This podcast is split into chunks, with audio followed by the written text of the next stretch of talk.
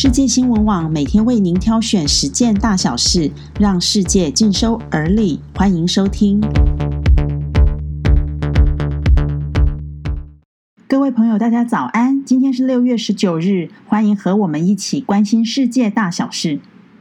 川普最近有点腹背受敌，因为有两个重要人物轮番要出书捅他两刀。首先是美国白宫前国家安全顾问波顿的新书《事发之事：白宫回忆录》，这相当的震撼，连白宫都想要把这本书给禁了。波顿从二零一八年四月到二零一九年九月担任白宫国安顾问，见证川普众多的决策以及他和各国领袖的互动。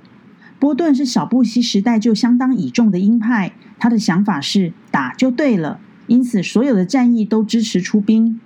起初他以为可以和川普志同道合，但没想到波顿看到的川普是一个极度重视自己的利益的人，他把国家安全以及贸易问题等国家大事和个人利益混为一谈，一路只为自己的连任算计。波顿在书中形容川普对国际局势缺乏常识，对他喜欢的强人领袖和独裁者不吝大做人情，给予私人好处。因此，习近平、普丁、金正恩都懂得操纵川普。波顿认为，川普盲目无知的程度令人咋舌。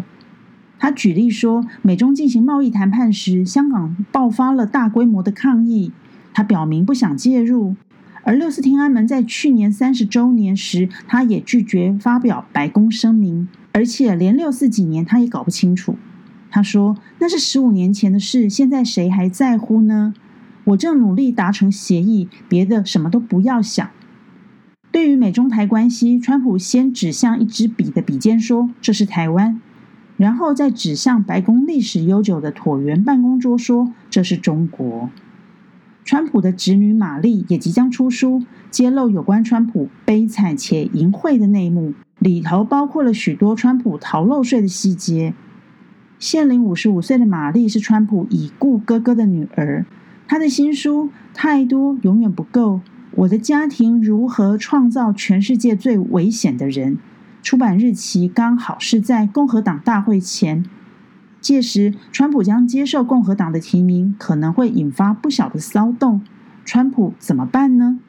另外，在中印边境的冲突后续，中国印度在十五日边境拉达克地区爆发激烈冲突，是四十五年来伤亡最惨重的冲突事件。印度国防分析师、退役上校阿贾伊·舒克拉在推特贴出了一张照片，从照片中可以清楚看到几只生锈的钢筋被捆绑在一起，上头还分别焊上了好多根生锈的铁钉。阿贾伊·舒克拉说，解放军就是用这些钉子袭击印度巡逻队，根本是暴行。英国广播公司的报道指出，中印双方于一九九六年曾经达成协议，在争议的边境地带禁止使用枪支和爆裂物，因此解放军就研发出了这种武器。根据报道，印度军人在海拔三千公尺以上、地势陡峭的地方巡逻时碰上了中国解放军。印军认为解放军是预谋突袭，双方从推挤演变成徒手搏斗，约有六百名士兵几乎在全黑的环境中用石块、铁棒和临时武器打斗了将近六个小时，而多数的士兵因为站不稳而跌落或被推落山谷而死。这桩冲突事件不知道中印会如何解决。另外，在经济方面，亚洲开发银行十八日发布了四月亚洲发展展望的补充报告，预期亚太四十五个开发中国家今年的经济几乎要陷入停滞状态，这也是从一九六一年来最差的情况。亚银将台湾的经济成长率下修为 百分之零点八，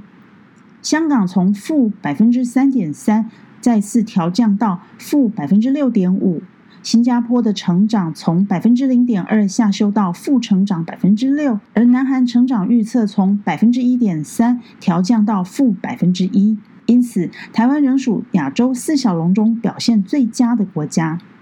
原本在香港政经局势动荡后，新加坡积极争取香港的国际金融中心地位，但是新加坡证交所今年又面临了一波下市潮，原因是流动性低，再加上频繁爆发上市公司的会计和治理丑闻，这些都不断打击投资人的信心。企业下市已经成为新加坡金融市场的一个大问题。为了让普丁能够连任，俄罗斯国会议员在三月时批准了宪法修正案，将普丁的连任次数再延长两次。这个宪法修正案公投将于七月一日举行。目前，俄罗斯大部分的地区还是使用传统的纸张投票，但俄罗斯首都莫斯科以及纳诺夫哥罗格这两座城市的居民将可以使用电子投票系统，利用区块链记录投票。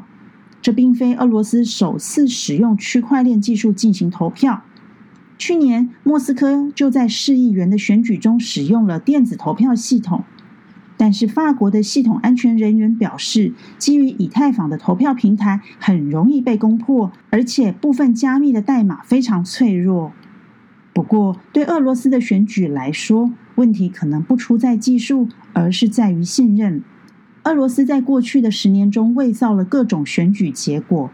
最严重的一次就是二零一二年的总统大选，有许多民众指出很多票箱都还是满的，根本没开出来，作票比率将近 百分之十五， 也就是偷走了人民一千三百多万张的选票。选举结果公布后，莫斯科广场上马上聚集了抗议的民众，高喊要普丁滚出俄罗斯的口号。因此，就有人认为，即使区块链的发展成熟，也不能解决政治上的信任问题。另外，历史上的另一个强人希特勒也有事。奥地利最近宣布，打算将希特勒的老家改建成警察局，将原本立在行人道的反纳粹纪念石碑移到维也纳博物馆。奥地利政府这项决定引发了是否有意掩盖历史的讨论，而犹太人普遍反对这项决定。发动第二次世界大战的希特勒，他并非德国人，他是出生于奥地利，因此这是奥地利的黑历史，他们也一直很低调。关于希特勒的主宅要如何处理，一直都很伤脑筋。尽管有许多人都同意不该让这座房子成为新纳粹主义者的朝圣地，但如果完全失去了原样，特别是拆除了门口的石碑，又会使得犹太人幸存者的组织感到沮丧。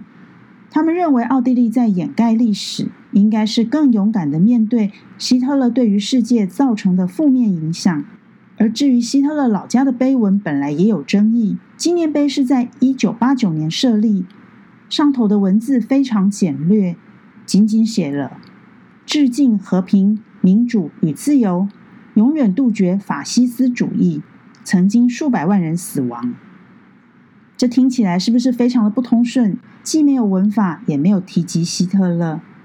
而究竟什么是历史？我们又怎么看历史？我们都用自己的角度来看历史，真的会只陷入偏狭的一角。以上就是今天的新闻重点，很热闹的一天，谢谢大家收听，我们下次空中见。